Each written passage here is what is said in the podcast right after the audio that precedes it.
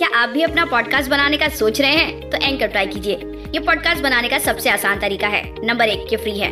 Number दो, इसमें कई सारे ऐसे टूल्स हैं जो आपको आपके फ़ोन और कंप्यूटर पर रिकॉर्ड और एडिट करने की फैसिलिटी देते हैं। नंबर तीन, आप अपने पॉडकास्ट को डिस्ट्रीब्यूट भी कर सकते हैं, जिससे इसे स्पॉटीफाई और दूसरे प्लेटफॉर्म पे सुना जा सके।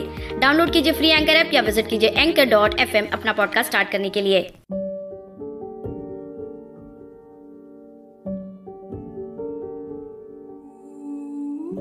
गीत खुशी के लबों पर सजते नहीं, तेरी यादों के दीप कभी बुझते नहीं। गीत खुशी के लबों पर सजते नहीं, तेरी यादों के दीप कभी बुझते नहीं। रातों को हंसाती है, हंसतों को रुलाती, ज़िंदगी तेरे फलसफे हम समझते नहीं। सच बात है ना दोस्तों? पता नहीं, लेकिन आप में से कई लोग इस बात से इत्तेफाक रखते होंगे कि हमारी ज़िंदगी के कुछ अजीब ही फलसफे होते हैं, जो हमारे समझ में नहीं आते। एनीवेज गाइस कीप आर ज़िंदगी simple with simple rule do good expect good बस इतना ही तो हम कर सकते हैं। सही कहा ना मैंने? हेलो नमस्ते, आदाब। मैं हूँ आपकी दोस्त अदिति, और शायरी सुकून डॉट कॉम पर आप सभी का फिर एक बार तहे दिल से स्वागत करती हूँ। तो दोस्तों, आज का थीम है ज़िंदगी दर्द भरी शायरी। हमारी आज की यह शायरिया आपके उदास दिल की आवाज़ को बाहर निकालकर उसे थोड़ा रिलीफ दिलाने में मददगार साबित होगी। आशा है हमेशा की तरह हमारा यह प्रयास आपको अच्छा लगेगा। तो चलिए, बिना वक्त गुजारे सुनते हैं आज की दूसरी पेशकश। जरा गौर फरमाइए दोस्तों। ज़िंदगी मचलती है तेरी मुस्कानों में। जैसे फ़सलें लहलाती है खलियानों में। ज़िंदगी मचलती है तेरी मुस्कानों में, जैसे फ़सलें लहलाती है खलियानों में। तेरी मोहब्बत बख्शती है ज़िंदगी मुझे, जैसे बादल बरसते हैं रेगिस्तानों में। सुबह अल्लाह इतनी प्यारी शायरी तो आपको बस शायरी सुकून डॉट कॉम के ज़रिए ही पढ़ने एवं सुनने को मिल सकती है। क्या बात लिखी है शायर ने कि तेरी मोहब्बत बख्शती है ज़िंदगी मुझे।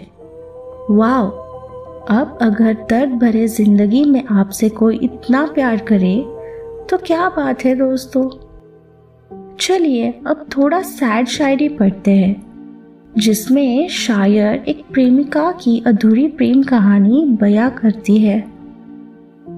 अर्ज़ क्या है? जन्नत का बदल तेरी जवानी है। तू मेरी कोई अधूरी कहानी है। जन्नत का बदल तेरी जवानी है। तू मेरी कोई अधूरी कहानी है। कांटे बिछा गया ज़िंदगी की राहों में। किताबों में रखे फूल जिसकी निशानी है। हम्म किताबों में फूल रखना फिर उसको 10-15 दिन में फिर से देखना और सालों तक उसे ऐसे ही रखने देना। यही तो एक प्यार की निशानी होती है, जो आपको उनकी यादों से रूबरू कराते रहती है।